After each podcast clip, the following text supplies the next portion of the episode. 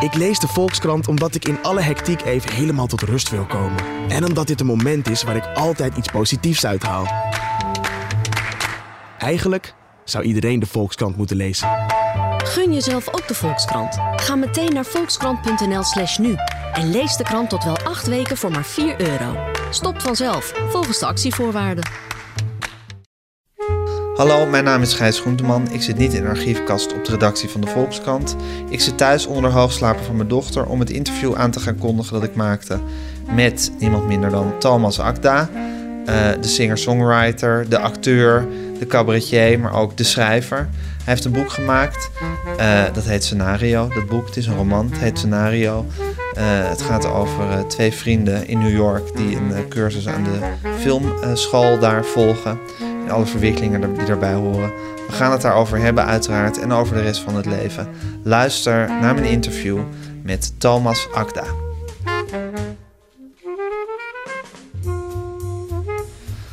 Waar zitten we, Thomas?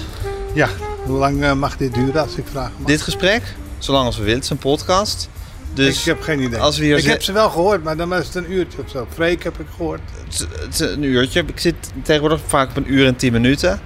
Zo. Maar het mag wel, als, we, als wij zes uur lang eh, de, de spanning eh, goed weten te houden, dan eh, mag kan- dat ook. Jij kan achter mij zien hoe lang we hier mogen zitten. überhaupt. Ja, want het kan zijn natuurlijk dat we worden weggestuurd hier. Want we zitten ja, eigenlijk op een soort terrasje, Ja, wat we gewoon geënterd hebben. een heel klein terrasje, Het want het is dicht. Oh, mijn- mondkapje. Nou, dat, we zitten ver genoeg van elkaar. we hebben afstand en we zitten buiten. Ik eet een stukje bananenbrood wat jij bij de stag hebt gehaald. Ja. Is dit jouw podcast of van de Volkskrant? Van de Volkskrant. Ah, goed zo. Maar het is eigenlijk mijn podcast, die wordt uitgebracht door de Volkskrant. Heel goed, dus die profiteren eigenlijk gewoon een beetje mee. Nou, ze betalen me ook gewoon. Oh, kijk nou toch. Ja, ik doe dat niet gratis. Dat denken mensen altijd, hè? Dat je dingen gratis doet. Ja, Doe jij graag dingen gratis, Thomas? Nou, ik doe graag dingen waar veel geld voor komt, zodat ik ook gratis dingen kan doen. Ja, maar je hebt nu net een boek geschreven. Dat is nou bij uitstek iets waar je niet rijk van wordt. Nee, dat is, maar gratis is ook weer het andere uiterste. Mhm. Maar ik verwacht hier niet mee eh, inderdaad de zilvervloot. eh.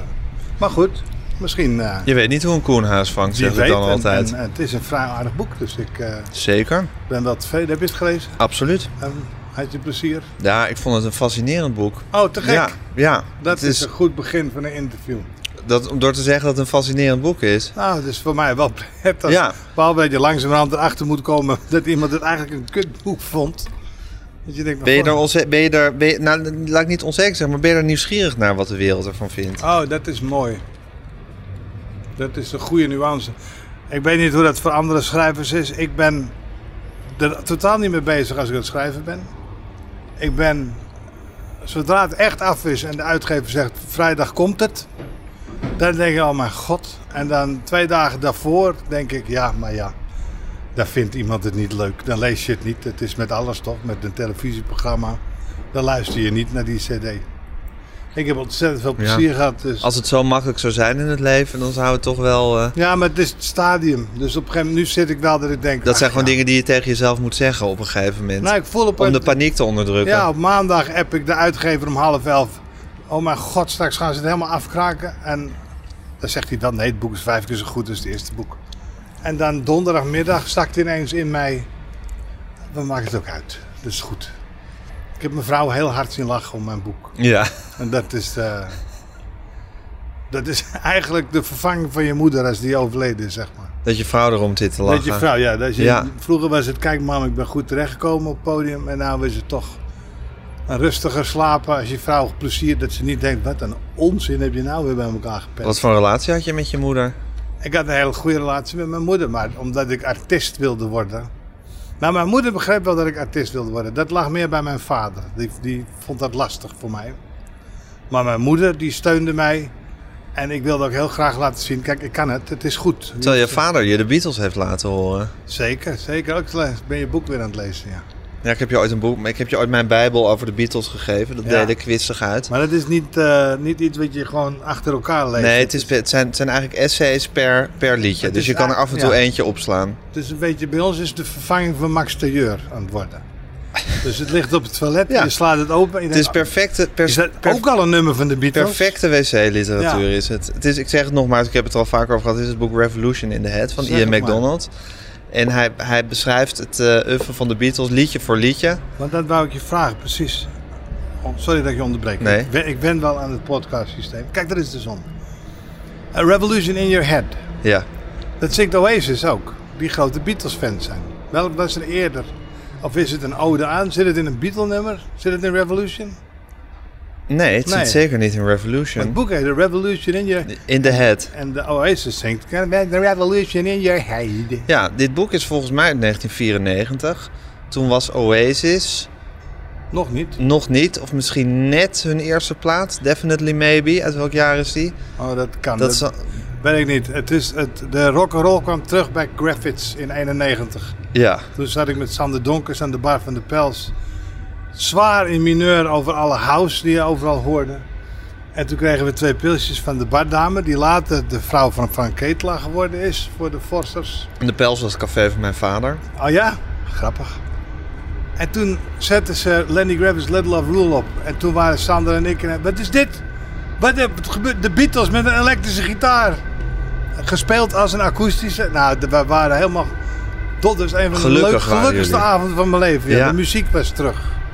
Daar was ik heel blij om. En Oasis kwam daarna voor. Kwam daarna. En die zongen het, de ergste regel Revolution in Your Head. Ja, En jij vroeg je af of dat boek een, een, eh, een, een eh, echo van die zin was. Of misschien omgekeerd of dat het Ik denk toeval dat het is. allebei dus in een Beatle-nummer zit. Volgens mij niet. Nee? nee? Nee. jij moet dat weten. Ja, ik zou, ik zou geen... Sowieso in het nummer Revolution zit het niet. Ik kan stiekem googlen dat we straks intelligent overkomen en eh, dat je dat eruit knipt. Ja, nou, we kunnen het ook gewoon laten. We kunnen het ook aan de luisteraars laten die hier een mailtje over kunnen sturen. Oh, precies. Maar het was jouw vader, Thomas, die jou de Beatles liet horen. van mij. Want jullie waren aan het zingen. Oh ja, dat is mijn... dat, is, een- dat is een bekend verhaal. Dat heb Nou, je maar vaker heb verteld. heb jullie waren aan het zingen. Nee, ik liet hem een bandje horen, wat we nog met een oude Theak hadden opgenomen. Ja. Dus letterlijk allemaal tegelijk spelen en rec en play tegelijk indrukken. En mijn vader zei het, ik was 15, mijn eerste bandje, All About Eve. Mijn vader zei, heel goed, gelijk beginnen, gelijk eindigen. Dat is het principe van een band. Nu gaan we naar de Beatles luisteren. En wij zeiden, de Beatles? Hij zei, ja, kom maar mee naar beneden. De hele band naar beneden. Toen zette hij Meet the Beatles op, die With oude. Die heb ik nog. ja. En toen zei Oh. Meet the Beatles, de Amerikaanse plaat. Ja. Oh, wat grappig dat hij die had. Ja. Ja, ik weet ook niet. Misschien via een legervriend of zo. Maar toen zei hij, kijk, dit is John, dit is Paul. En daar heb je Joyce, moet je horen. De meerstemmige zang. En toen dacht ik, wauw, dit wil ik doen. Dit is mooi, zeg. Dat vond ik echt. Dan wordt een stem een instrument ook nog. Ja. En dat was sowieso met Lenny Kravitz, om daarop terug te komen. Eindelijk weer een zanger wiens stem zong. Lenny Kravitz was ook een John Lennon-fanaat, hè? Absoluut, Ja. wie niet. Welk verstandig mens niet. Ja, welk verstandig mens niet. Dat is waar. Ongelooflijk is dat. Hè? Ik kan nog steeds een Beatle-nummer horen dat ik denk, ken ik niet. Wat is dat toch raar? Ik ken alle Beatles, ik heb alles. Nooit gehoord nummer. Zal jou niet overkomen, denk ik. Nee, dat overkomt jou ook niet echt. toch? 235 Je kan, je kan misschien weer eh, overvallen worden door de schoonheid van een lied. Maar je kent ze. Het zijn er twee, twee, inderdaad 220, 35? 35 met covers Ja, meegeteld. dat misschien. remaster had voor mij ook niet goed voor. Maar ja, de Anthology is dan tegen wel weer te gek natuurlijk.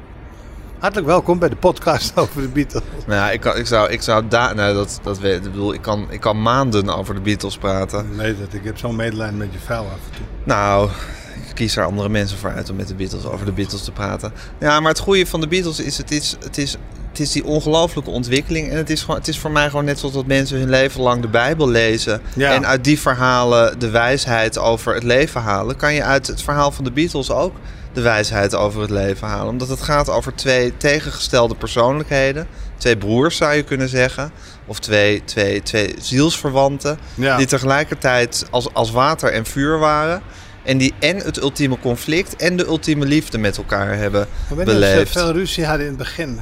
Ja, John was natuurlijk een beetje zeikerd al. Maar als je het nummer van McCartney hoort, van What About The Time, dat is zo lief. Dat, toen moest ik echt huilen toen ik dat voor het eerst hoorde. Ongelooflijk emotioneel, mooi. Because there was nothing else to do What about the time we cried? Nee, maar Paul McCartney adoreerde John Lennon zoals iedereen John Lennon adoreerde. Omdat hij zo'n waanzinnige, charismatische, Ja. grappige, interessante, fantastische persoonlijkheid was. Maar tegelijkertijd een keiharde eh, cynicus natuurlijk. Ja, en nou olie op het vuur. McCartney was beter. Absoluut. Veel beter. Nou. Composities. Die werd, die werd zelfs zo goed in composities dat hij beschuldigd werd van een kelder vol met 1200 klassieke melodieën uit de 17e en 18e eeuw. Waar hij dan uit peurde om al Ja. die Beatle dingen te schrijven. Ja, maar het grappige, Thomas, en dat is, dat is natuurlijk ook weer waarom de Beatles zo mateloos interessant zijn. Dat Paul McCartney veel en veel beter is muzikaal gezien. En dat John Lennon tegelijkertijd veel en veel interessanter is. Omdat Ja. hij de gave had om met een liedje of een zin of een akkoord de zwarte binnenkant van zijn ziel te laten zien. En dat maakt hem natuurlijk zo woest fascinerend. Dat alles wat hij zegt, voel je gewoon de, het leed en de pijn. En, en bij Paul McCartney voel je alleen maar een, een zoete suikerlaag die verrukkelijk is. Ik ben het helemaal met je eens. Maar een nummer als Julia is... Als we...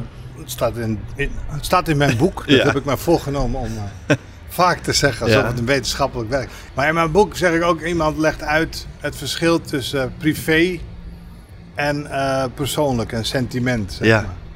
En Julia van John Lennon is te privé. Daar is geen theater meer van gemaakt. Geen verbeelding meer van. Dat is letterlijk... Moeder, jij had mij, maar ik heb jou nooit gehad. Dat is het lied Mother, wat je nu beschrijft. Maar goed, Nee, dat is Julia, zeg ik. Toch? Is het Mother? dat is Mother. Oh. Dat zegt hij, You had me, I never had you. Oké. Maar goed, dat is inderdaad dat is zijn eerste soloplaat, Plastic Ono Band. Dat is dan net... En dat eh, is één grote... Dat, dan zat hij in die Primal Scream therapie, zat hij toen. Ja, en dat daarom. is, dat is één grote, rauwe hartekreet eigenlijk. Ja. Maar dat vind jij te ver gaan. Nee, maar nou te ver. Man, iedereen mag alles doen wat hij wil. En zeker in de kunst.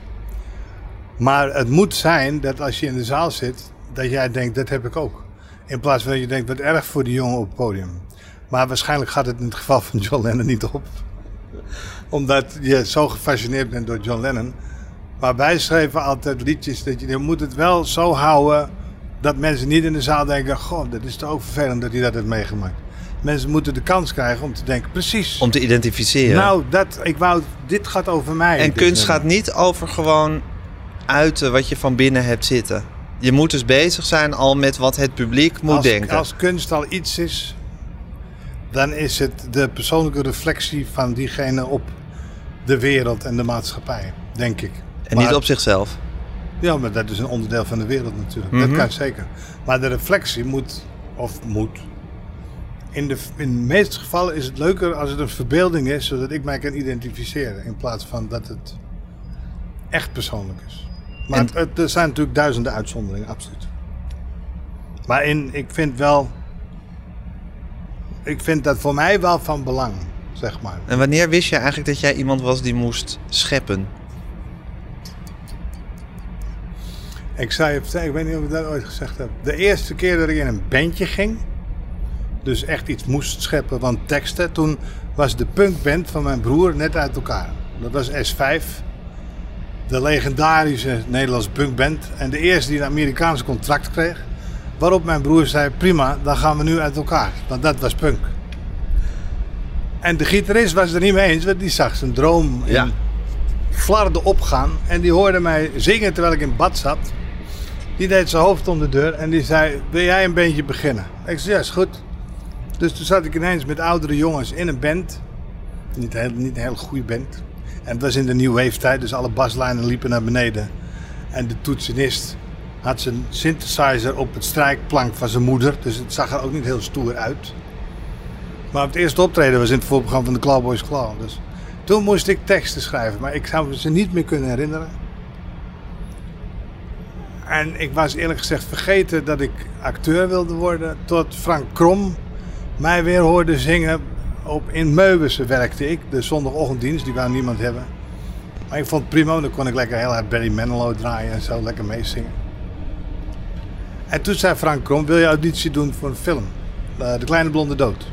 Die kreeg Anthony, maar ik heb heel lang in de race gezeten. Anthony Kramerling. Ja, en toen dacht ik, oh ja, dat wou ik doen. Toen wist ik ineens weer wat ik wilde doen. Dus toen ben ik van de Witte Lelie afgestapt. Naar de kleinkunst- en toneelschool gegaan en gezegd, hier ben ik dan. Ja, maar de, redding is de vraag was, wist je altijd dat je, dat je, dat je iemand was die, die wilde Nee. maken, scheppen, creëren? Pas toen dacht ik, nou, ik wil daar mijn werk van maken. Maar daarvoor was ik niet Heb je het nodig? bewust. Heb je het nodig in je leven? Ja, absoluut. Waarom?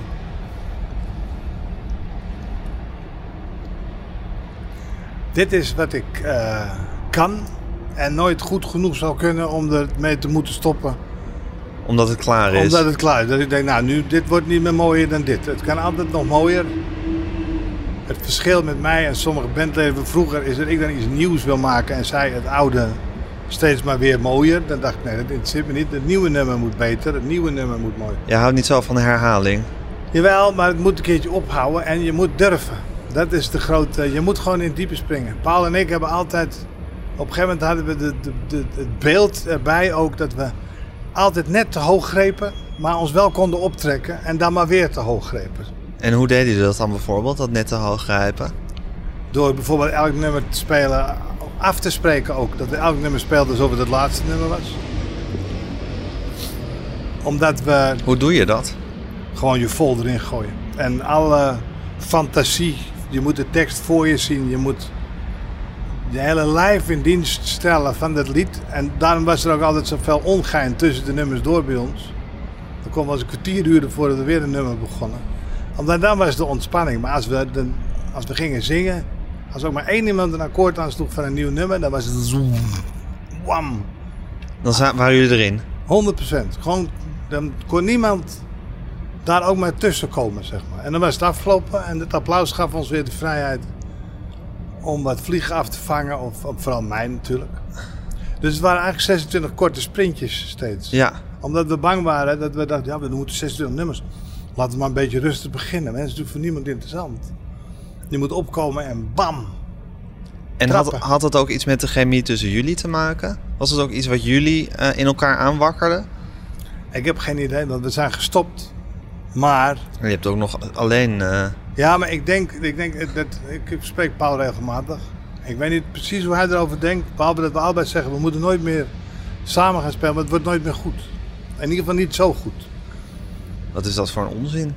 Nou ja, ik weet niet of je eh, When Hell Freezes Over van de Eagles gehoord hebt. Zeker. Dan is wel, dat is een doodsgereutel van mensen die gewoon tevreden moeten zijn met wat ze bereikt hebben op, dat, op die plek, zeg maar.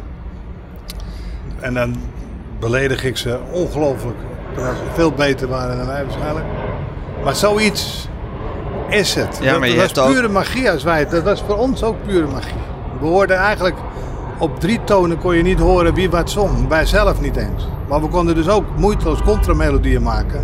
Wat weer de truc was, want je neemt andermans stem eigenlijk over. Maar het klinkt voor het publiek alsof je allebei doorzingt. Ja. En dat hadden jullie zelf eigenlijk niet eens... Dat, dat, dat was iets onbewust ja, wat er daar kwamen gebeurde. we achter op een gegeven moment. Toen bij eh, Als het vuur gedoofd is al. Want we lagen het eh, in een kraakpand in de Ter Haarstraat, een oud ziekenhuis. We waren eindeloos met het nummer bezig en het was maar niet goed. En toen zetten we het in, in D, want het stond in C. Toen zetten we het in D en toen klonk het ineens. Toen zat er leven in. Toen zag je zo de, de, de plant opkomen. Toen ging je ineens maar. in de groef. En toen zei Paul, maar die is veel muzikaler onderlegd, of was het in ieder geval zeker toen. Die zei, we hadden een oud schoolbord. Hadden we. Hij zei, kijk, maar als, wij, als jij daar D zingt en je gaat naar G, als ik dat nou andersom doe, dan krijgen we een contramelodie. En, toen- en toen hebben we echt uitgeschreven de melodieën eerst. Om te kijken, oh, maar ja, dit kan maar ook. er waren dus twee dingen met jullie aan de hand. A, dat jullie stemmen zo goed en jullie, jullie, dat er iets was met jullie dat jullie zo goed bij elkaar passen dat die, dat, je, dat die stemmen helemaal in elkaar vervlochten konden raken. En nou, ik ben nu heel amuzikaal aan het parafraseren, of niet Nee, onderlegd maar aan het is- parafraseren, maar hun, helemaal hun weg konden vinden met elkaar en in elkaar verstrengeld raken. En zonder dat je eigenlijk nog precies wist wat er aan de hand was, gebeurde er iets magisch. Nee, en er was dus iets met de concentratie. Ja, de, de concentratie is zeker. Maar het is meer dat als je een toon laat horen, dan kun je daar willekeurig elke toon bij zetten. Maar er zijn er maar een paar die die toon zo versterken dat het een heel groot dik ding wordt. Ja, Een mooi, dat het ineens iets anders, ineens Mhm. wordt het goud, ineens gaat het blinken. En dat, dat gebeurt niet zo heel vaak in je leven, zeg maar. Dat is, eh, en daar hebben we maar dat is toch uitermate van genoten. Dat snap ik. Eh, En dat is toch doodzonde om dat eigenlijk gewoon nu af te schrijven... omdat het dan misschien niet meer zo goed wordt als vroeger of weet ik veel. Ja. Ik vind dat ook weer zo... Misschien wordt het wel beter dan vroeger. Is Ik weet ook- niet of je Misschien dat- is het ook zonde. We zullen zien. Ja, precies. Kijk, alles. Ik heb We hoeven dat ook allemaal niet al te letterlijk te nemen natuurlijk. Herman Brood, die kwam het Centraal Station uit. En een journalist vroeg hem iets van AT5. Maar die herkende niet dat het Herman Brood was. Mhm. En die lulde 10 minuten over het gevraagde onderwerp. Fietsen geloof ik voor het Centraal Station. En daarna zei Herman, maar wil ik graag toevoegen. Als het niet zo is, heb ik niks gezegd. En toen liep hij weg. Dat is ook zo. Ja, zo is het ook. Wie heeft nou de waarheid? Zelfs over mezelf heb ik zeker de waarheid niet in pacht. Maar fijn dat je En je boek gaat ook over vriendschap, hè? Ja, zeker. Nou ja, dat is wel een vergelijk, inderdaad. Die, die, die Oz, die Oscar, die is op een verliefde manier... maar ook verliefd op de vriendschap die Ja. hij nooit gekend heeft. Ja. Het is, ook, ik- het is ook een ongrijpbare vriendschap voor hem. Ja, maar ik vond het ontroerend dat hij zo bewust was van, van het, dat deel van geluk wat hem eh, ten deel gevallen was. Dat hij, die andere, dat hij die jongen ontmoet heeft in New York. Eh, Ja, en dat die vriendschap hem ook goed vindt staan. Dat, vindt- dat vindt hij prettig. Hij ziet zichzelf in de... Hij loopt rechterop. Het maakt hem sterker. Dat is ook... Zeker, ik moet zelf niet altijd teruggrijpen naar Paul, maar dat is daar eenmaal mijn halve leven geweest. Jouw moeder vertelde mij ooit, of je moet het vervelend vinden als ik over Nee mijn hoor, moeder vind. als jij over Paul praat, dan kunnen we ook wel over mijn moeder Ja, praten. precies.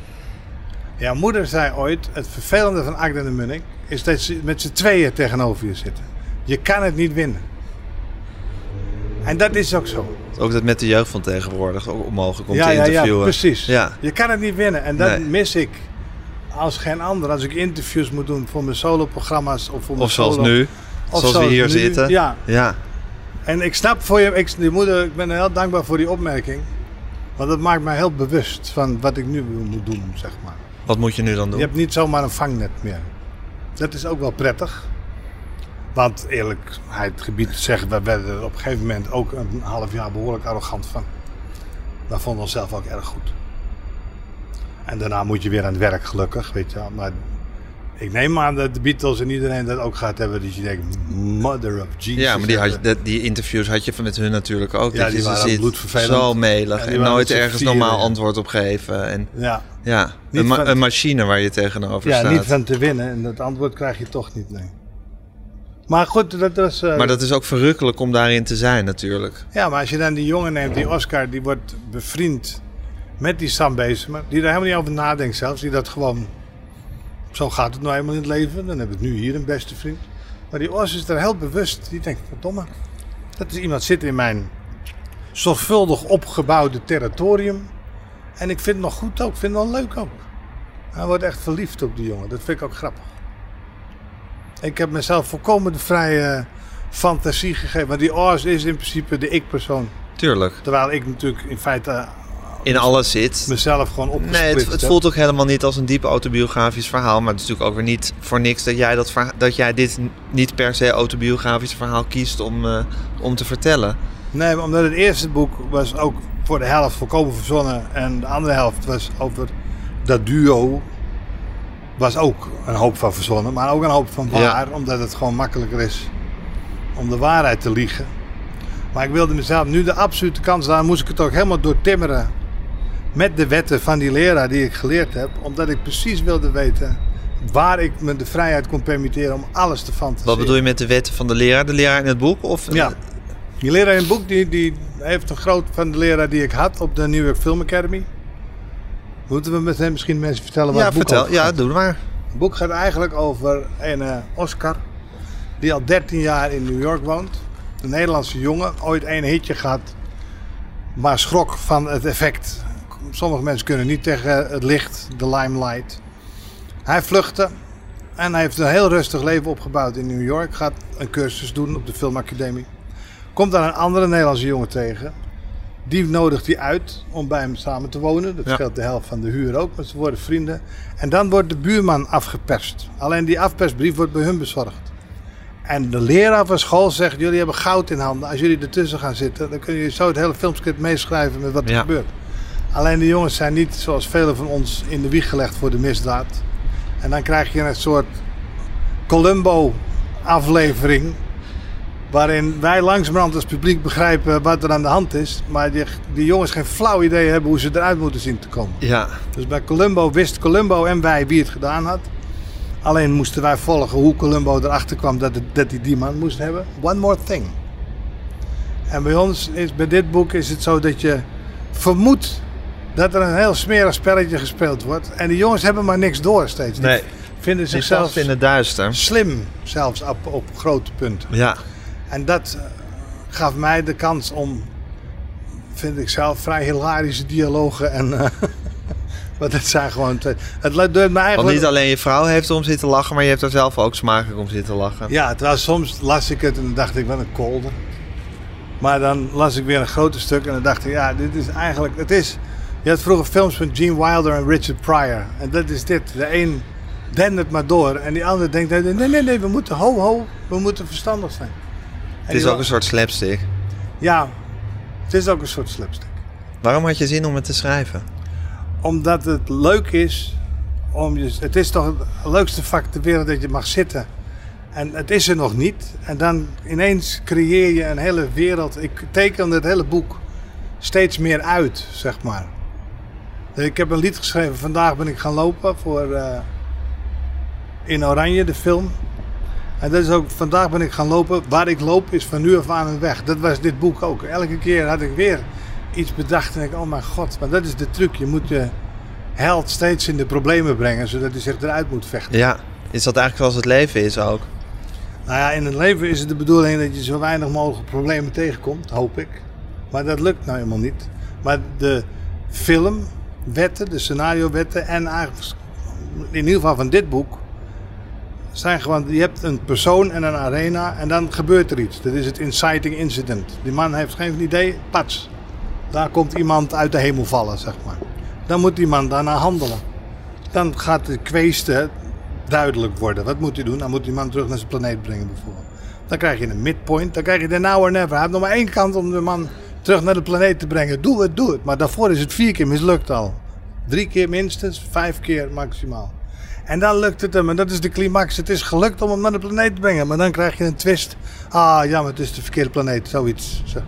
Die wet geldt voor 98% van de goed vertelde verhalen. Ja, En zei die leraar dan tegen mij: er zijn andere films die geniaal zijn zonder deze wetten, maar die zijn gemaakt door geniale mensen. ja. En die zie ik hier niet. Ook een zin die letterlijk in je boek staat. Ja. Hij had een paar mooie zinnen, die leraar. Was die leraar, was dat, was dat een belangrijk iemand voor je?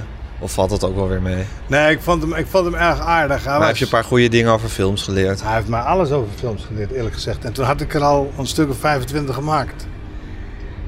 Alleen, eh, je weet, je hoeft ook niet echt te weten hoe een script in elkaar zit. Waarom ging je die cursus doen eh, bij die Omdat ik naar filmschool? New York wilde. Ik wilde altijd al in New York wonen. En ik kreeg de kans, want Paul ging met Maarten van Roosendaal op tour. Er waren eh, twee dames waarvan ik met één al 30 jaar was. Die wilde niks meer met mij te maken hebben. De andere dame met wie ik graag Verder wilde. gelukt is de 15 jaar daarna vol wilde maken. Die wilde ook niks met mij te maken hebben. Dus toen dacht ik, prima, dan ben ik dus, Dus alleen. je, dus je beste vriend en de twee vrouwen in je leven wilden allemaal even niks met je te maken Iedereen hebben? was weg. Ik moet het bond gemaakt hebben, Ja. inderdaad. En eigenlijk maakte ik het niet Was zo... je toen, want ik hoorde ook een liedje van je dat ging over alleen zijn en over eenzaamheid. Was je toen alleen of was je eenzaam? Heb ik een lied over eenzaamheid? Ja, dat staat op, je, eh, op die, eh, bij je laatste soloprogramma, op die Oh, cd. ja. Ik ben graag alleen. Ja, dat is... eh, Dat is wat anders dan eenzaam. Ja, Ik dat is iets parafraseer anders het even slecht, Nee, nee, nee. ja, ongeveer. heel beroerd Ja. zelfs. Maar ik kan niet beter, want ik heb het... Ik loop dan het podium af en dan hoef ik niet meer over na te denken. Ja. Maar ik mag inderdaad, daarom ben ik zo vaak in New York. Mijn vrouw gunt mij af en toe een week alleen. Zodat ik niet hoef te praten, niet hoef na te denken, niets hoef te beslissen voor andere mensen. En dat zijn de weken dat ik schrijf. Want dit boek is niet zomaar tussendoor, tussen twee optredens geschreven. Het zit, zoals je zei, intrigerend Vernuftig in elkaar. Er is Zeker. enorm over nagedacht. Ik heb alleen al twee jaar, misschien wel tweeënhalf jaar erover nagedacht hoe het moest voordat ik überhaupt begon te schrijven. En daarna ben ik drie keer overnieuw begonnen omdat ik dacht, oh, maar als ik dit toesta, dan slaan die eerste honderd bladzijden nergens op. Maar je vrouw gunt je af en toe een week in New York. Dan mag ik een week, omdat dan word ik om half vijf wakker en dan neem ik een bagel en een kop koffie en dan ga ik schrijven. En dan ga ik wandelen. Want eigenlijk is het werk gedaan. Waarom moet dat in New York? Omdat New York de mooiste stad ter wereld is. Is dat zo? Ja, dat vind ik echt. Hoewel, tuurlijk, Florence. Toen ik daar was, begreep ik het Stendhal-effect als geen ander. Maar New York is, is mijn. eh, ik vind het altijd heel erg om als mensen eh, opscheppen over New York of zo. Maar dat zijn dan vaak mensen die er drie dagen geweest zijn. Als je daar lang, langer gewoond hebt, dan hoef je niet meer op te scheppen. Want het is al onderdeel van jezelf. En zo iemand wilde ik wel graag worden. Ik Maar voel jij niet, eh, verbondenheid met New York? Heel erg. Maar in die zin, sowieso voelt iedereen zich verbonden met New York, want je loopt door 36 films die je kent. Dus elke keer denk je, oh hier is de Godfather, hier is de, Ja. die, die, die schotscène, daar is, oh hier loopt... eh, en ik zie op een of andere manier altijd Christopher Walken in New York, ik weet niet waarom. Maar New York is, kijk het leuke van New York is, ik hoef daar niet te werken in principe. Dus iedereen heeft het heel druk, ook om mij te bedienen in de Ja, maar dat geldt voor elke... Als je naar Parijs gaat, hoef je ook niet te werken. Nee, maar ja, dus dat, dat, is waar. niet, dat is niet New York specifiek. Dat is waar. Dan heb je eh, als excuus misschien de wijken. Ik loop graag door. Dan neem ik in het weekend toen ik daar woonde, zei ik vandaag wordt het Greenwich Village. En dan ging ik heel Greenwich Village doorlopen met een rugzakje en een fles water en een sandwich. Ja. Mag ik zeggen waarom ik denk dat je je met New York verbonden voelt? Misschien schiet dat meer op, ja. Ja. ik denk dat je A, dat je gewoon gevoelig bent voor de romantiek van New York. Ja? Dus de- inderdaad wat je zegt van eh, eh, op muziekgebied en op filmgebied heeft er zich ongeveer alles afgespeeld waar jij van houdt. Of heel veel. Dus, dat, dus wat dat betreft is het gewoon een magische plek. Ja. Nou, in dat liedje, nu weet ik de zin weer, zing je... Ik ben heel graag alleen met de menigte om me heen. ja. Nou, er is geen plek waar je beter alleen met de menigte om je heen kan zijn dan in New York. Vooral, en dat heeft mijn vrouw mij uitgelegd, omdat New York ook een stad is waar sowieso iedereen eigenlijk maar tijdelijk is. Want Ja. bijna iedereen komt even naar New York of een paar jaar naar New York of kan het daarna niet meer betalen als hij heel hard gewerkt heeft. Iedereen is sowieso alleen maar keihard aan het werk om daar te kunnen overleven. Een soort enorm jachtig, jachtig eh, klimaat is er van mensen die van hot naar her aan het racen zijn. En daar waarschijnlijk maar een heel klein deel van die mensen daar echt geworteld is. Dus iedereen komt daar even heen, ofwel voor een vakantie, ofwel voor een paar jaar of voor tien jaar. En vliegt dan weer uit. Dus het heeft, het heeft, daarom heeft het denk ik een soort... Kan je daar heel goed zijn, zonder dat je het gevoel hebt van... ik ben een soort indringer in een gemeenschap van mensen die hier eigenlijk Ja. hoort of zo. Ieder, ja. ik Iedereen heeft daar het recht om daar eventjes te bivakeren en even van die stad te genieten. En dan is het ook nog eens gewoon zo esthetisch. En het heeft inderdaad die hele romantiek van al die films en al die muziek die daar gemaakt is. En ja, omdat het nou eenmaal gewoon de, de creatieve plek van ons leven is, zou ik maar zeggen. Ik denk dat je gelijk hebt. Ik denk ook dat het een mazzel is dat je geen psychiater geworden bent. Want? Je zou geen cent verdienen als je Ik zou het zo veel snel kwartier- uitleggen. Na een kwartier de samenvatting al. eh, nee, nee, nee, weet je wat het nu is? nee, nee, nee. Het is gewoon de oorlog en zo. Die heeft u niet. Maar het is, u bent tweede generatie. Enfin, 50 euro, dank u wel. In plaats van dat je daar dan drie ton aan kan verdienen. Maar het is, het is zeker waar. Het is de romantiek. Maar ik moet zeggen, het is ook iets mystieks. Er is iets met New York waar Ja. ik vanaf mijn jeugd al, vanaf dat ik acht was, vond ik het al fascinerend. En ook Amerika. Het klinkt banaal bijna, maar ik, toen ik jong was en jij ook, hadden we Miami Vice. En ik deed hele, hele monologen van Sonny Crockett deed ik uit mijn hoofd. Om zo goed mogelijk Amerikaans te, te, te willen praten. Dat dacht ik, dat komt vast van pas later. En ik vond het fascinerend. Ik kon ook over kaarten. Ik wist alles, waar alles was. Mijn moeder zei vroeger, omdat ik tot mijn negende ook alles at wat, wat los en vast zat en net niet meer leefde. Die zei, je bent eh, als kind, als negenjarig kind gestorven op de straten van New York, zei ze. Want ik was een mager als een spijker, maar ik had alles wat los en vast zat. En opeens stopte dat en was ik ook rustiger als kind. Wacht even, dit, moet je even, dit vind ik fascinerend. Je had als Ah. kind had je alles wat los en vast zat. Als kind kwam ik uit school bijvoorbeeld en dan mijn broers namen gewoon een boterham. En ik had een half wit en een pot jam en een pak melk. En dan had ik nog honger, maar dan mocht ik niet meer eten van moeder. Dus een soort gigantische behoefte aan eten. Enorm. En s ochtends al, eieren, alles. En ik was zo mager als een breinaald. Ja, en op mijn negen, ik ben getest op lintwormen. En, ze Ja, en helemaal- stofwisselingstoestanden. Ja, het ging als een malle werkelijk. Tot mijn negende en toen Van het ene moment op het andere bijna. Was bijna over. En toen was ik nog steeds mager, maar at ik te weinig. En moest ik sporten. Dus toen ging ik op eh, waterpolo. Maar toen groeide ik heel snel en liep ik steeds tegen deurposten op. dat ik de keuken in liep en dacht, god, wat, wat is En dat kan nou je het je nog herinneren, die honger die je had? Nee, het was geen honger, want het, het werd gestild steeds. Dus ik had geen honger. Dat is als je niet eet. Alles werd gestild, alles werd erin gegooid. Ja, om, omdat, omdat die behoefte er was, Mijn moeder schilde dubbele aardappelen en dubbele bietjes en alles. eh. En dan, eh, niemand verbaasde zich er meer over. En ineens was het afval, had ik genoeg gehad. Ik weet niet wat dat is. En omdat ik altijd met New York bezig was en als kind al boeken haalde in de biep en Ja. fotoboeken vooral. Toen zei ze, je bent vast als kind gestorven op straat in New York. Ja. Mijn moeder is absoluut niet mystiek. Ben jij mystiek? Nee, maar ik vind het een leuk verhaal. Ik vind het een goed eh, ja, het is toch wel zin dat beeld. ik interviewde laatst Elko Smits, de acteur. Ja. Die ditzelfde heeft als wat jij hebt, maar dan met IJsland.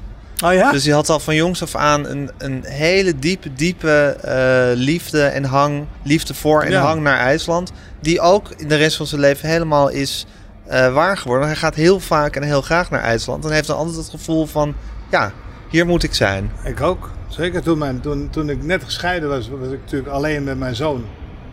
En zijn we zo vaak naar New York gegaan, omdat hij nog niet echt naar school hoefde. En omdat je als artiest ook twaalf dagen krijgt, omdat je meestal moet werken in de vakanties, krijg je twaalf dagen extra. Dan fietsen we door de Haarlemmerstraat hier. En toen zei hij, wanneer gaan we weer naar huis? Ik zei, wat bedoel je, we fietsen toch naar huis? Nee, nee, nee, ons huis op, eh, op Green. Ik zei, maar daar wonen we niet. toen dacht ik, we gaan iets te vaak volgens mij. Daar wonen we niet echt. Het is gewoon. Oh, hier wonen. Ja, oké. Nou, was hij vier toen hij dat zei, vijf. Maar ik vind het. eh, En het is natuurlijk makkelijk om te zeggen: ja, ik weet de weg in New York, omdat dat grid boven kanaal is heel makkelijk. Maar onder kanaal wist ik het ook. En Lower East Side wist ik het ook al. Maar het zal ooit opgeslagen zijn. Maar je hebt daar altijd heel makkelijk je weg kunnen vinden. Alsof je het al kende. Ja, ik loop maar één keer eh, per jaar loop ik verkeerd. Ik weet niet waarom, dan loop ik de verkeerde kant op. Ja, terwijl ik al mijn hele leven in Amsterdam woon en hier nog elke dag verkeerd loop. Maar goed, dat heeft weer heb- met mijn richtinggevoel Ik te woonde een half jaar in de Eerste Helmenstraat toen ik erachter kwam dat het niet per se nodig was om via het Leidseplein naar het Vondelpark te gaan. Toen hebben we een kaart gekocht en die opgehangen. Hey, en Thomas, heb jij veel onvervuld verlangen in je leven? Nee, niet meer geloof ik. Maar wel gehad. Nee. Haast heb ik altijd gehad. En daar zing je ook over. Ja, je het zegt. Haast heb ik altijd gehad. Wat Ik, is eh, dat, hoe is dat om, om haast te Het goede hebben? van het, het, het- programma wat ik had, Motel, was dat mijn regisseur Ruud Wijsman heel duidelijk zei. En nou wil ik daar een nummer over. Want die kent mij van avond tot gort al 25 jaar. En die zegt, nou wil ik een nummer over vriendschap. En nou wil ik een nummer over waarom je je altijd zo afzondert. Zij gaf je gewoon opdrachten. Ja. En dat waren altijd nummers die ik nog niet geschreven had voor Akda de Munnik. Maar die in haast was een belangrijk nummer, ja. Ik word daar beter in. Ik weet niet of jij dat hebt. Jij hebt het niet, hè, geloof ik. Ik word daar beter in, maar ik word nog steeds gek van mezelf. Zoals vandaag al, voordat ik hier kwam, heb ik twee interviews, iets opgezet voor 7 uur. Vanavond moet ik naar op één. En ik moet nog vijf foto's inleveren voor twee verschillende bladeren. Want kennelijk doen ze zelf niet meer de fotografie in coronatijd. Ja, maar dat is gewoon een druk leven. Dat is, ik bedoel, dat is gewoon dat je nu dat boek uit hebt. Omdat je, omdat je agenda vol zit. Ja. Maar dat is wat anders dan een soort inwendig gevoel van haast voelen Nee, de want ik tijd. weet ook wel dat ik... eh, mijn eerste echt grote klus voor televisie was de Freddy en Roos Show met Erik Versauwers. En speelde ik een pop. Ik speelde, ik speelde een popversie van Erik Versauwers. Maar toen wilde ik ook al, toen dacht ik het moet groter, het moet meer. En toen ik 27 was, geloof ik, braken we door, Paul en ik. En toen had ik echt een her-her gevoel. Nou, Eindelijk gebeurt er wat. ja, nou kunnen we beginnen eigenlijk. Want je, Maar er zit een soort onrust in jou. Ja. Dat je het gevoel hebt dat er eh, actie moet komen. Er moet gepresteerd worden. Er moeten dingen gedaan worden. Er moet altijd iets gedaan, maar het hoeft niet. Dus ik word slimmer. Nu, als ik naar de, hoe heet het, kijk hier, de geraniums, dan denk ik, als je dit nou afhaalt. Dus ik zou dat heel graag Je zou dus heel graag Gewoon dit, dit, dit schoon- plantenbakje bij willen schoon werken. willen maken. Dat is voor die mensen. Ik ben Monica uit Friends, zeg maar. Ik heb nooit Friends gezien. Nee, Nee, maar die heeft ook altijd haar. Die wil ook nee die altijd. wil alles aan het schoonmaken en Ja. altijd eh, perfect regelen. Ja, ja. maar Dus- dat is wat je wil. Er moet actie, er moeten dingen gebeuren. Het Ja. moet bijgewerkt worden. Het enige jammer van New York is, daar zit misschien eh, een goede link, psychiater van me. New York gaat nog sneller dan ik. Dus dan lijkt het eindelijk alsof ik er achteraan loop. Ja, ja. En dat is wel eens prettig. Dat is net als mensen die ADHD hebben, die cocaïne gebruiken juist om daar rustig van te worden. Is dat zo? Ja. Oh, dat kan me voorstellen. Mijn broer had epilepsie en toen... Hij blode al. Dat, dat had hij al ontdekt dat dat heel prettig was. En toen zei de huisarts ook... Gebruikt u wel eens eh, wietjes en, en eh, van die blokjes uit Marokko? Nee, zei mijn broer, wat is dat? Nou, dat zou u eens moeten doen. Dan wordt u lekker rustig van. Ik, u bent de dokter. En hij kwam thuis. Ik moet blowen van de dokter. Dat was nog voordat het nu eh, op recept verkrijgbaar is. Ja. Maar dat was toen een revolutie inderdaad. Maar je hebt eigenlijk in, in, in New York het gevoel dat jouw onrust over, overtroffen wordt door die stad. Ja. En daardoor voel je je eigenlijk kalmer. Ja, want in het boek zeg ik ook dat, dat mij de Discman en de Walkman voorbij is gegaan. Omdat ik toch altijd muziek in mijn hoofd hoor. Dat is ook wel zo. Maar en muziek horen en de kakofonie van de stad. New York heeft een volgens mij constante decibel van 85 of zo. Dat is een popconcert. Ja. Maar je hebt het niet door. Live Aid was 119 en dat vond iedereen veel te hard. Dus als je 85 hebt constant, dat is heel hard. En na een... eh, Je kijkt ook af en toe op je horloge. nou, Moet je al weg, iemand- dat Thomas? iemand belt. Oké. Maar na een twee weken door New York lopen in de metro en dat soort dingen is het Maar heel je, wel eens, handig word je wel eens krankzinnig van jezelf, Thomas? nou. Nee, maar ik word wel heel boos op mezelf. Ik denk, doe even normaal, man. Maar dat heeft toch geen zin om de hele tijd boos op jezelf te worden? Nee, maar ik ben ook niet de hele tijd boos. Je gaat weer te snel. Maar af en toe. Dat ik denk, rustig gaan. Het hoeft niet allemaal af vandaag. Maar ik heb inderdaad, ik heb... Ik, ik leg het iemand anders in de mond in het boek, maar wat is het? het leven is voor mij een aaneenreiging van mislukkelingen en het constant ontsnappen aan de dood. Zoiets is het eh, een zin of zo. Ik ben altijd wel blij, maar ik ben blij als het af is, zodat... Ik was blij toen mijn eerste boek af was en uitkwam zodat mijn moeder daarbij was nog. Die is een maand later overleden, geloof ik. En zodat je er zelf nog bij was. Je bent ook blij als je iets af hebt, omdat het dan, dat je dan nog iets gemaakt hebt. Nou ja, dat denk ik echt wel. eh. En omdat mijn moeder ook ziek was, denk ik ook, ik ben blij als we de première halen, dat ze dan nog. En ben blij als de tour af is, dat ze er dan nog is. Want als je moeder overlijdt, dan hoef je niet meer te spelen natuurlijk. Dan snap ik ook wel dat de wereld mag ophouden. Dat vind ik ook fascinerend, dat ik dat een tijd heel veel mensen doodgingen in mijn omgeving. En elke keer stopte de wereld, dus het kon wel steeds. Ineens begrijpt iedereen dat je alles afzegt. Je zit doodrustig, vrolijk bijna, enveloppen te schrijven. Je moet met een Toen je broer was overleden bijvoorbeeld. ja. Die rust, die week die wij... Kijk, de Joden hebben natuurlijk dat het moet binnen Moet een dag meteen. binnen een dag de grond in, zo goedkoop mogelijk. Ook een oplossing. Maar voor, voor ons westerse Caucasians is het heel prettig dat we de hele week krijgen om te wennen aan het feit dat iemand er niet meer is. En dan is al de hele. Je bent in feite een elektrische draad die losschiet over straat. En ineens is het afgelopen. Vind je de dood iets angstaanjagends of iets vertrouwenwekkends? Nou, ik zit er niet op te wachten. Heb je Jeroen van Merwijk gezien van de week? Bij eh Cornel Maas. Nee. Die gaat dood. Komt typisch Jeroen nu met een boekje Kanker voor We beginners. gaan allemaal dood op zich, maar goed. bij hem is een doodsbericht hem aangezegd. Hij gaat maar hij is wel een erg goede conditie, vind je niet? Volgende maand dood, ja gelukkig maar. Ik weet het niet. Je weet het pas als het je, als je gegeven wordt, het eindsignaal. Herman Vinkers zei heel geestig dat hij thuis kwam van de dokter. En tegen zijn vrouw zei, ik heb kanker. Waarop zijn vrouw zei, wat raar, je hebt nooit kanker. ja, dat is Herman Vinkers. Ik kan me voorstellen dat... eh, Nou ja, laat ik het zo zeggen. Ik zit er niet op te wachten. Ik ben er in principe net zo bang voor als iedereen. Maar er bestaat een kans dat als mij het, het einde aangezegd wordt, dat ik denk, hè hè, even liggen. Dat zou kunnen. Ja. Maar ik zeg niet dat het zo is. Herman Nee. Broodsgewijs zeg ik, als het niet zo is, heb ik niks, heb ik niks gezegd. gezegd.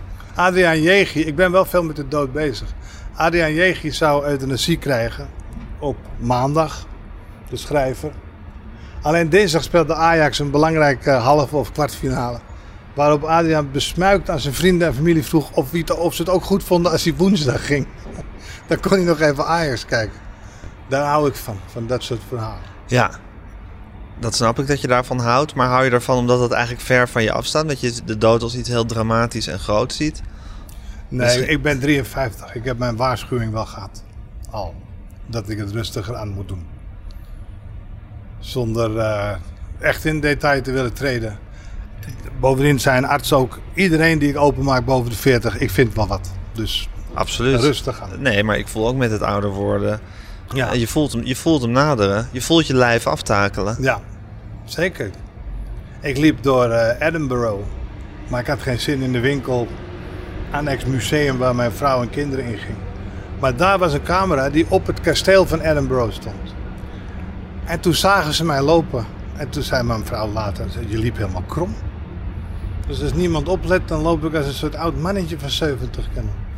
Als iedereen erbij is, dan heb ik kennelijk een, gaat die kin omhoog. een etalage in mijn rug of zo, een, een etalagehouding. Maar toen ik in mijn eentje, ze zei, ik herken je, het is dat ik je jas zag. Maar het leek wel een oud, oud schotje van 70. Het, het lijf, eh, nou ik moet zeggen, ik ben, ik ben nu 20 kilo afgevallen, dat scheelt wel. Je ziet er fantastisch uit, Thomas. Dankjewel psychiater van me. Nou ja, Maar meer, was- meer jaloers, ja, jaloers eh, obese. Ik was 26 kilo afgevallen voor de première van de show, maar daar het echt koud. Oh ja? vond ik niet, eh, Onprettig worden. Ja, dat hoort niet bij mijn eh, postuur meer. Ik vond wel dat mijn shirts erg lekker zaten, maar eh, Weet je wat ik het lastig vind met jou, Thomas? Dat ik nooit kan inschatten of jij nou een heel levenslustig of een mistroostig iemand bent. Los van dat mensen nou niet per se in een van die twee categorieën hoeven, Ik denk dat ik hoeven worden ingedaan. Ik Ja, denk, maar ik- er zit ook, als je foto's van jou ziet, je kan, jij kan zo mooi tragisch kijken. Je kan zo'n soort hele diep melancholische blik hebben. En die kan je ook helemaal niet hebben. Ja, ik weet het. Ik kan dat niet, eh, ik kan dat niet ontkennen. Want A was dat het grote succes van Jeuk aan die kant. Dat ik altijd, een- zoals De tv-serie. een, een, een programmamaker zei, Pim Kastelein. Die zei, niemand kan zo verneukt kijken als Thomas. Dus daarom kreeg ik de rol. Maar ik kreeg Tefje, Fiddler on the Roof. Ruud moest mij per se hebben en heeft Albert ook overtuigd. Omdat ik... eh, wat had ik nou toch ook weer? De schrijver zei dat.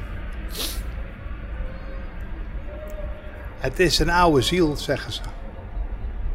En dat denk ik wel, ja. Dat zou kunnen. Niet dat ik de hele dag de blues zing. Nee, maar, er zit je- iets geleefds in je. Als je de blues fluit, dan denken mensen nog dat je vrolijk bent. Dat kan. Dat kan ook zijn dat je heel verdrietig En bent. vind jij het leven een opgave of vind je het leven een cadeau? Ik vind het fantastisch. Ik vind het leven werkelijk fantastisch. Het is dat ik nu wat te oud ben, maar vroeger sprong ik op. Paul verbaasde zich er altijd over. Dat als we in een hotel sliepen en zei, kom, we moeten gaan. Pat, stond hem hup, onder de douche, hup, klaar, tas klaar. En, en Paul had zijn gevoel net de zin gezegd, we moeten gaan. Ik, kan, ik ben een, eh, Je wil het opeten, het leven. ik ben een enthousiasme, enthousiaste weltsmerts eh aanhanger. Ja, Het is allebei. maar die tegenstelling voel je ook in jezelf. ja, Je voelt eigenlijk de, de, de, het enthousiasme en de pijn voel je tegelijkertijd. Ja, eigenlijk wel. Eigenlijk wel. Ik begreep bijvoorbeeld inderdaad, zoals bij Fiddler on the Roof, ik begreep die rol ook heel, heel goed op een gegeven moment. Terwijl die man is in principe ouder dan ik en heeft meer kinderen en heeft een veel ellendiger leven. Maar omdat ik hem begreep, kon ik hem ook grappig maken. En werd die... eh, Je kon hem overstijgen. Of je kon ermee spelen eigenlijk. Omdat- Ja, ik ja. ben geen Jood, maar het Jiddische begreep ik heel goed.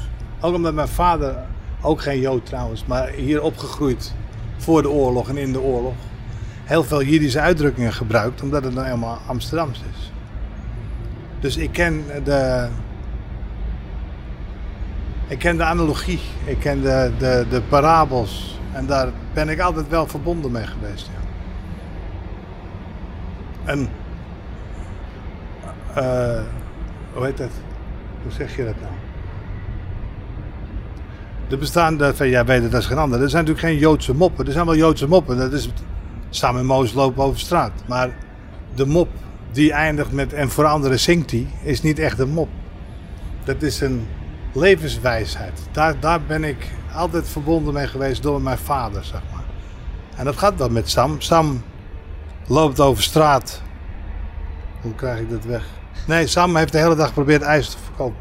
Lukt niet. Zit met zijn karretje even in het Vondelpark. Er vliegt een vogel over en die poept hem zo op zijn hoofd. En Sam zegt, hé, en voor anderen zingt hij. Ja, dat is de humor waar- waarmee ik ben opgegroeid. Carmichael zei, hij heeft het ware gevoel voor humor. De eerste mop moet ik nog van hem horen. En dat is een citaat die mijn vader mij gegeven heeft. Dus ik hou niet zo van moppen, want die kan ik niet onthouden. Maar ik hou wel van enorm lachen om geestige, droevige situaties. Er wordt zo hard gelachen als op een begrafenis. Ja, dat is een hele melige toestand vaak. Ja, maar dat mag ook. Ja. Het, het verdriet is zo duidelijk dat er een goede grap is. En hoe zit het met, je, met jouw vertrouwen in de medemens? Ja, ja, ja. Heb je alle mensen deugen gelezen? Vind, Nee. nog, vind nog steeds een... eh, Een grappige titel. nou, ik vind het nog steeds een opgave. Ondanks dat ik... Ik weet nou niet of het boek een succes is omdat mensen zich herkent... of dat mensen zich hopen te herkennen. Of, het is namelijk eigenlijk, maar wij zijn Hollanders... het is altijd die ander. Die ander doet geen kapje op. Die ander gaat niet opzij. Terwijl dat is niet zo.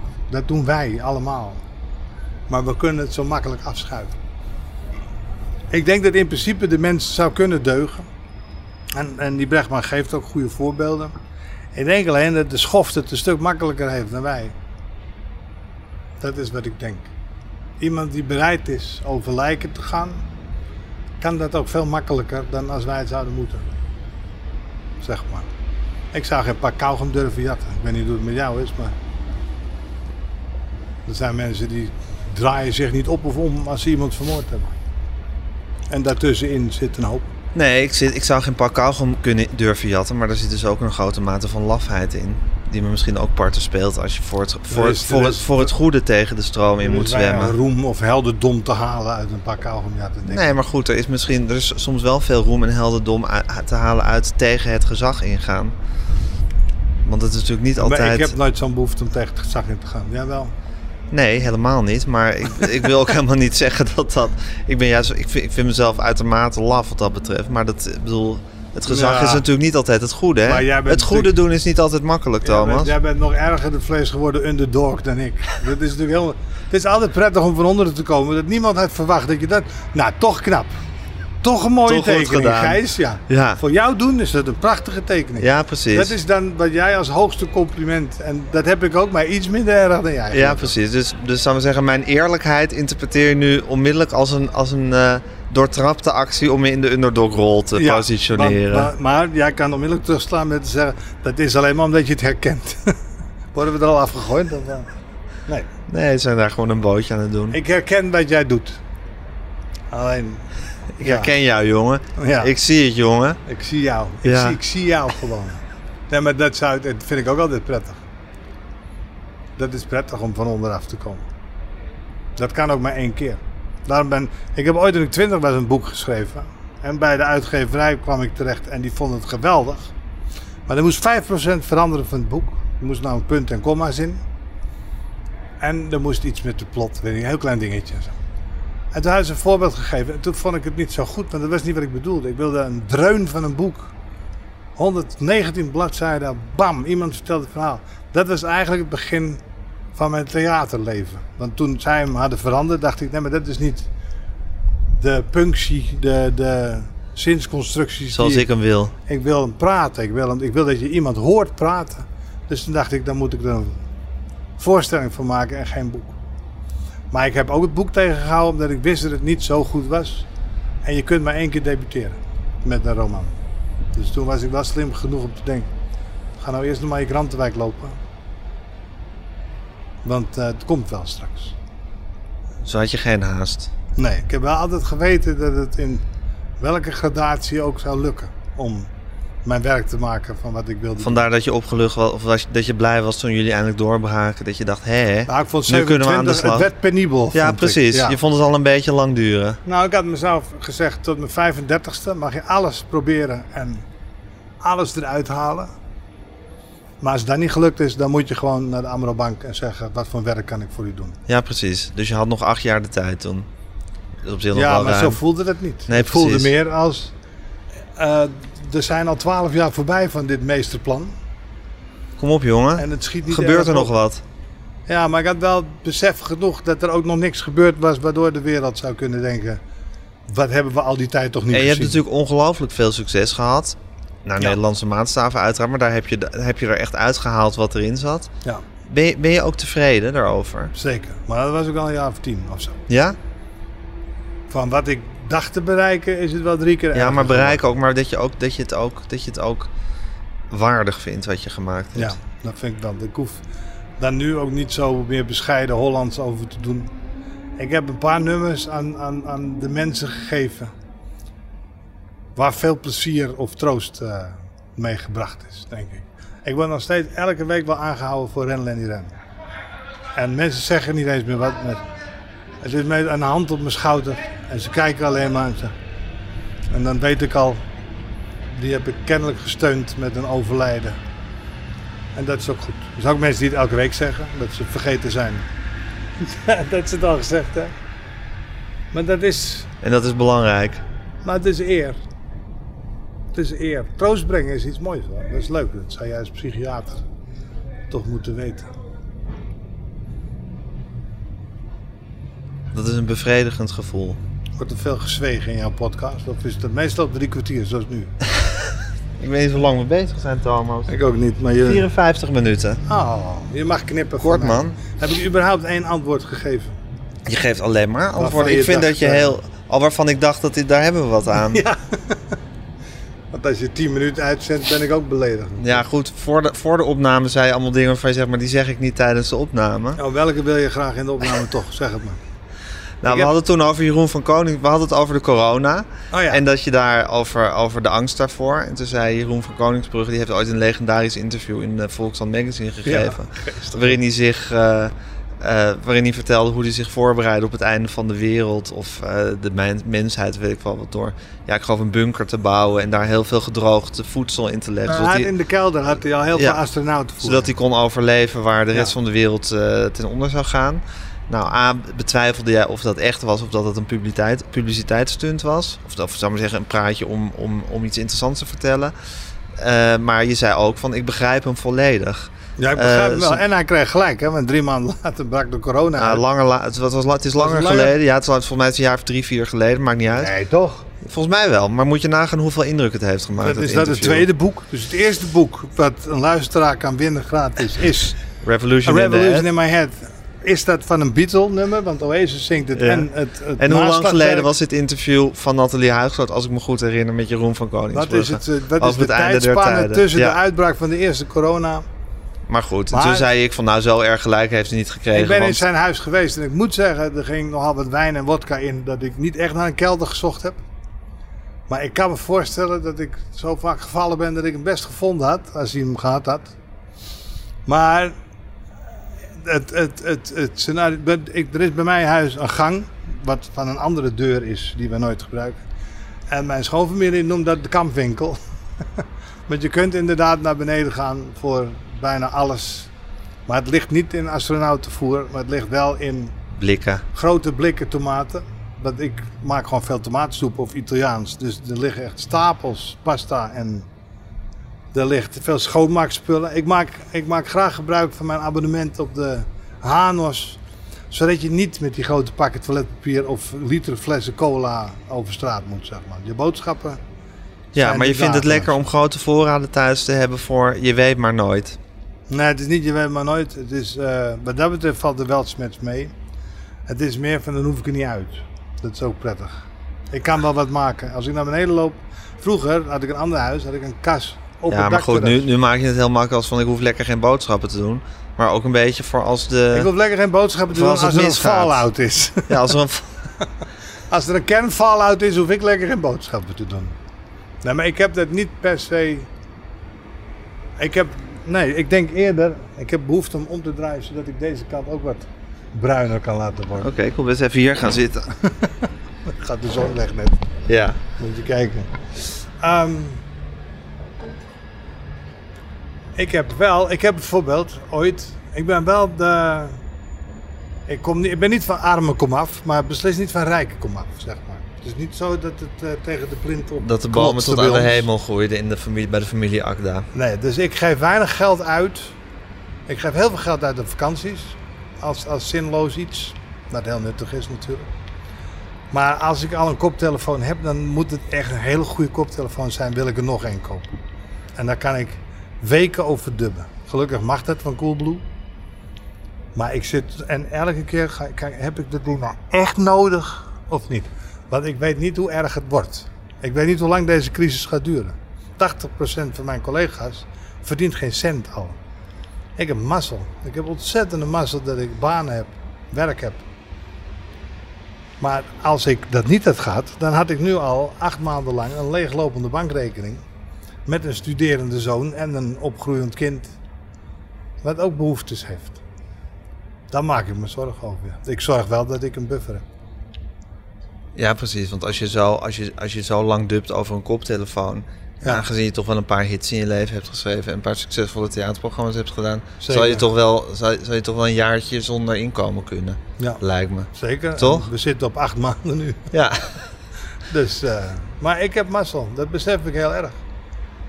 Ik, zei, ik doe nu reclame voor de Lidl. Terwijl ik 30 jaar lang geweigerd heb reclames te maken. Maar mijn collega's en gelukkig de, de, de andere mensen ook, die begrijpen heel goed waarom dat ik dat deze rol ben gaan spelen. Omdat je, dat is mijn werk. Sowieso speel ik een rol. Ik vind Lidl een hele goede supermarkt. Maar nu weigeren de reclame te doen zou van een arrogantie zijn dat ik denk. Plus mijn vader heeft mijn hele jeugd betaald door in de reclame te werken. En toen ik de eerste reclames weigerde van Amstel Bier, toen noemde Theo van Gogh dat vadermoord. Dat is nog terug te vinden in interviews. Belachelijk vond hij het. Een hotain gedrag. En eigenlijk had hij gelijk. Eigenlijk had hij gelijk, maar ik moest nog beginnen aan mijn carrière. Ja. Nu heb ik Akda en Munnik al gehad. Mijn eerste soloprogramma was een succes. Dus het weigeren van die aanbieding zou van grote arrogantie zijn, denk ik. Want ik kan nu zorgen voor een buffer. Maar goed, we zitten nu dus inderdaad in een idiote situatie... waarin we geteisterd worden door deze pandemie... Ja, en eigenlijk alles onzeker is. Sommige mensen zullen daar verbaasd over zijn. Maar dat is bij jou niet het geval. Eigenlijk is er altijd een deel in jouw hoofd wel dat er rekening mee had gehouden dat alles ineens eh, anders kan zijn. nee, ja wel, inderdaad. Maar dit had ik niet verwacht. Terwijl nee, ik had het- niet. Dit, Maar we hadden het kunnen weten. Ik weet niet of je Netflix hebt. Dus een serie die heet Travelers. Derde seizoen, vierde aflevering geloof ik ongeveer. Ze hebben het letterlijk hierover. Het is Zeker. fictie, maar ze hebben het hierover. ja, maar goed, er zijn een triljard series waarin allerlei doemscenario's worden geschetst.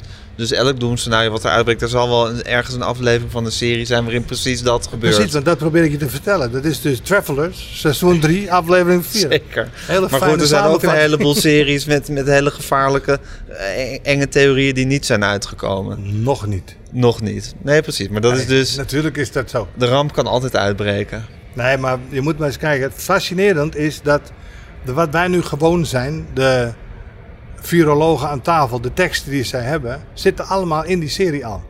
Al die, dat met dat R gebeuren van besmettingsgraad. en dat, tuurlijk. Nee, het wordt je keurig uitgelegd, drie jaar voordat de serie... Ja, ik, maar ik snap heus wel dat, dat dit, ik bedoel dat het bijzonder is dat het gebeurt, maar dat het ook weer niet zo uit, uitzonderlijk is. Want ja, dat er een, een heel eh, besmettelijk virus eh, op een dag zou opduiken, ja, dat kan je Ik weet niet of je die Op je eh, vingers na te- Obama gezien hebt, 2015. Zeker. We moeten ons beschermen tegen iets dat we nu nog niet kennen. Ja, Dat maar goed, dat het, maar ik wil maar zeggen dat, dat er een ramp uitbreekt. Nu even Jeroen van Koningsbrugge eh, meepratend.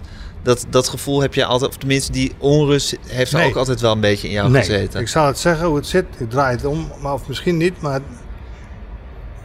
ik ben me constant of constant, er zit altijd iets in mijn achterhoofd bewust van het feit dat de dag komt dat ik mijn spullen moet pakken en de boel eh, zal moeten verplaatsen. Om welke reden dan ook. Daar ben ik op voorbereid, dat wel. Ik hecht me niet aan een huis of aan een stad of aan een auto of dat soort dingen. De auto hecht ik me aan omdat hij mij weg zal brengen.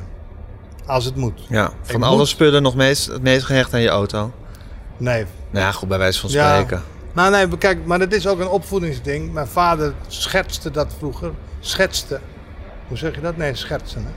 Als hij er een grapje over maakt, Ja. dan schertste die. Precies, hij maakte er geen tekening van. Nee. Er waren twee la's in, de, in de, dat wandmeubel dat in de jaren 70 populair was. Hij zei altijd, mocht de brand uitbreken, de linker la laten staan, de rechter la meenemen.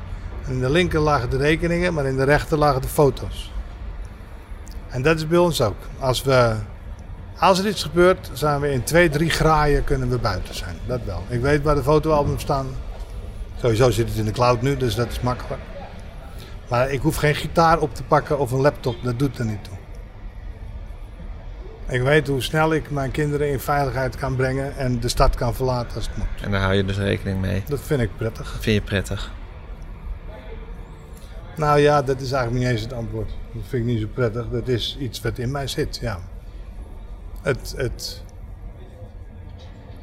de mogelijkheid openhoudend dat er verplaatst zou moeten worden.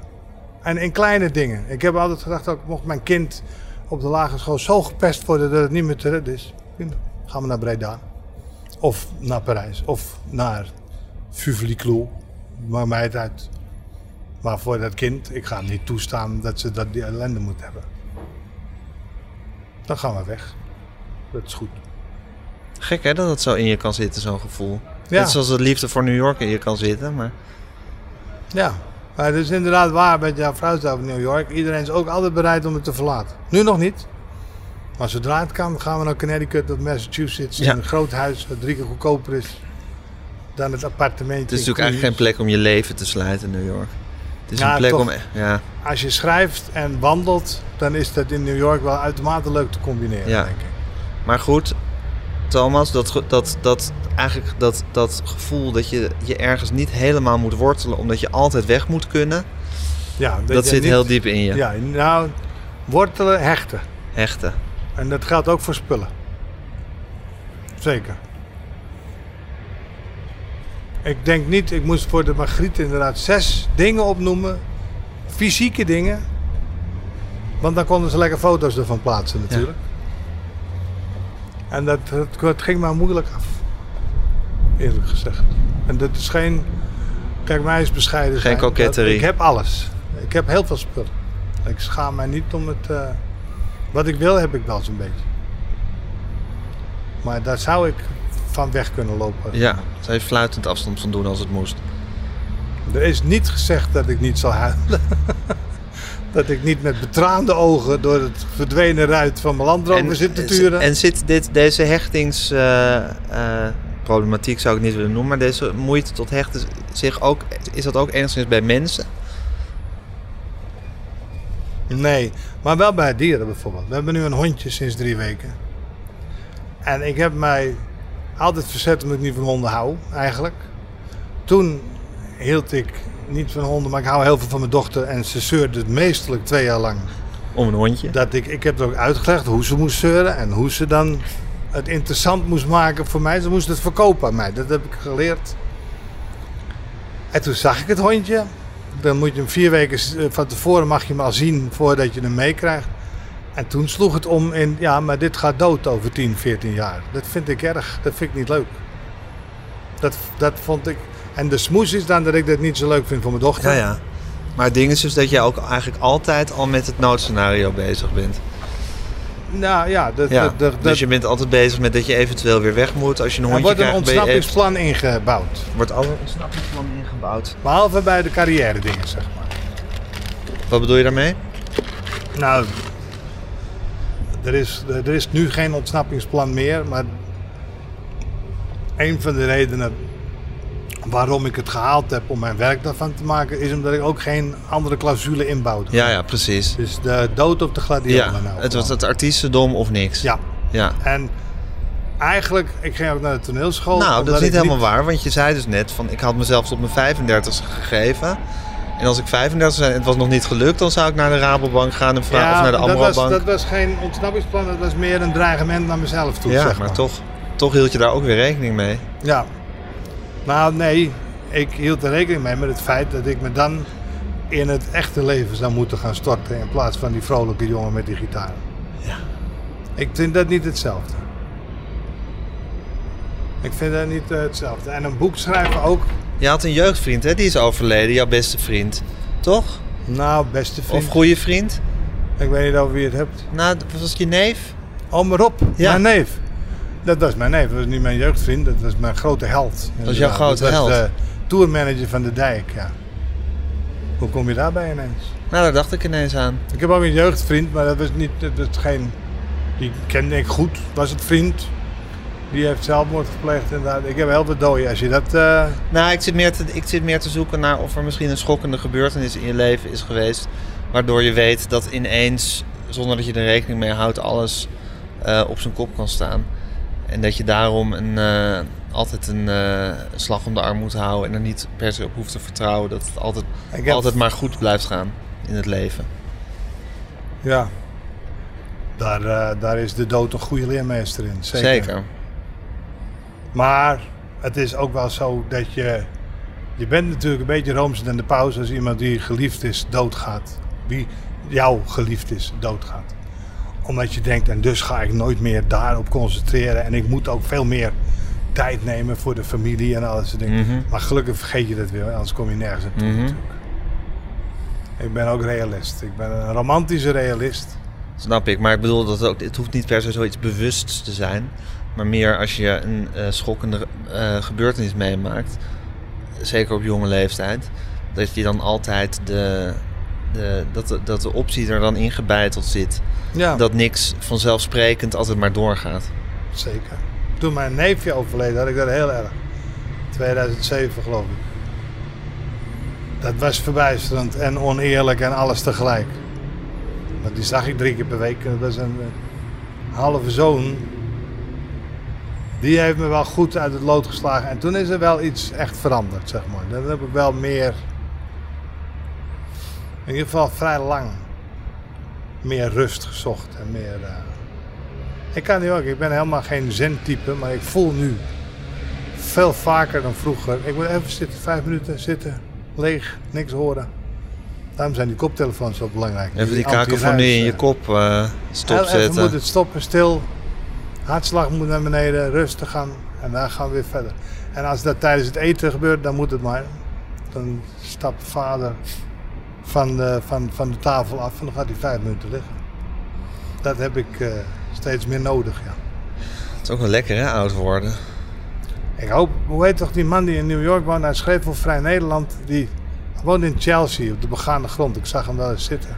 Rook als een ketter, in de tachtig geworden, vriend van Kamper. Ik denk dat je Henk Hofland bedoelt. Henk Dat Hofland. voor NRC Handelsblad. Dat, oh ja, Handelsblad. Dat was mijn grote voorbeeld vroeger. Wonen in New York, s ochtends wandelen, s middags schrijven. S'avonds lekker aan een bar hangen en wat kleins te eten bestellen. En de volgende dag precies hetzelfde. Daar moet je ook heen. Ja, dat is. eh, De rust van een Remco Kampert is natuurlijk jaloersmakend. En dat heeft hij al vrij lang. En Hofland, zijn vriend, Ruud vertelde een keer dat hij ze zag zitten in een bark. Rokend en lachend. Je mocht toen, was het al frowned upon om te roken. Maar hun mochten roken, de grote jongens natuurlijk.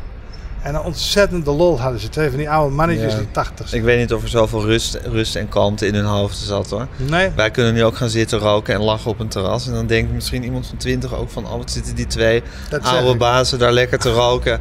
Terwijl wij eigenlijk ook wel weten dat we gewoon ongelukkige neuroten zijn. Opgejaagd door de, de tijd. is dat en veel mensen langsgelopen zijn en die zeggen... Hebben die oude mannetjes Leuk, wat Dat zitten ze leuk naar die dat- twee grijsaards. Ja, precies. Die grijze dikke De rust mannetjes met zelf, ja, tweeën. precies. Dat wil ik ook, die rust. Ja. Exact. Ze doen net of ze een talkshow hebben met z'n tweeën.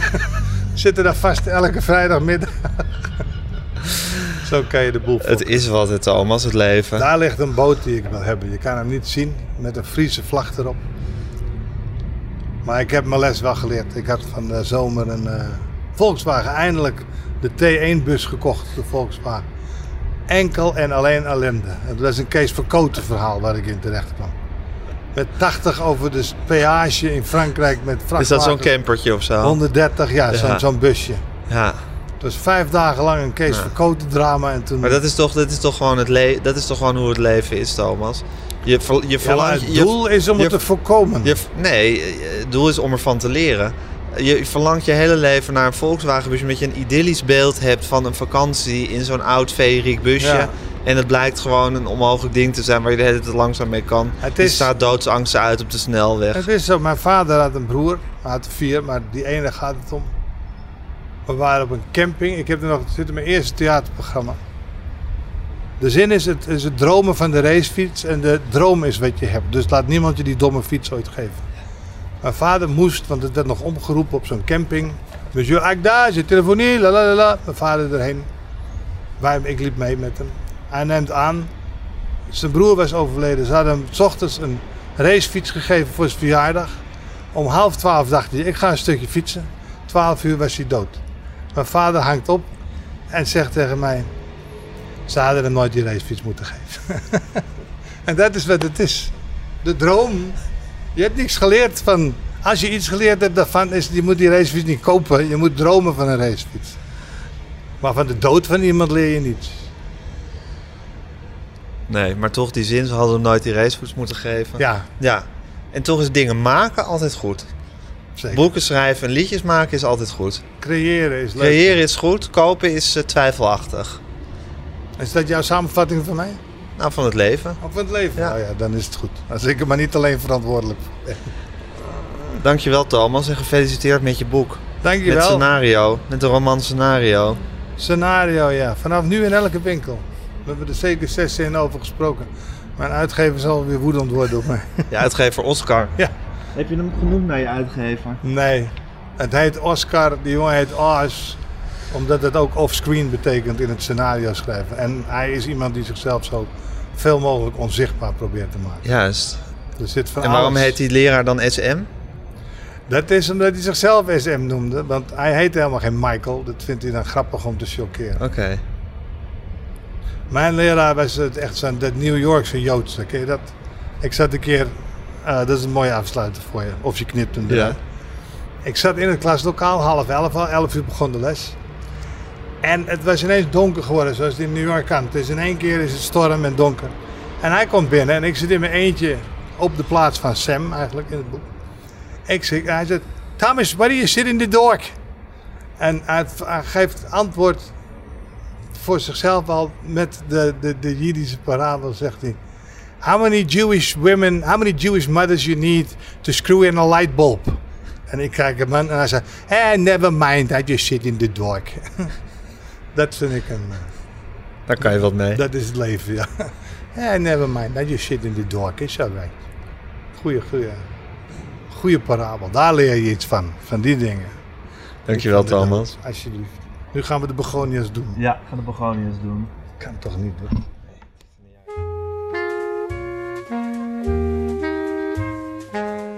Dit was Met Groenteman in het Nieuwe Normaal met Thomas Akda. Mijn naam is Gijs Groenteman. Ik maak deze podcast samen met Daan Hofstee. U kunt zich abonneren op alle mogelijke manieren. U kunt ons een mail sturen, podcasts.volkskrant.nl. U kunt eh, ons volgen op Instagram, het met Groenteman. En lekker DM'en. En u kunt eh, ons, dat stellen we altijd zeer op prijs, lekker veel sterretjes geven.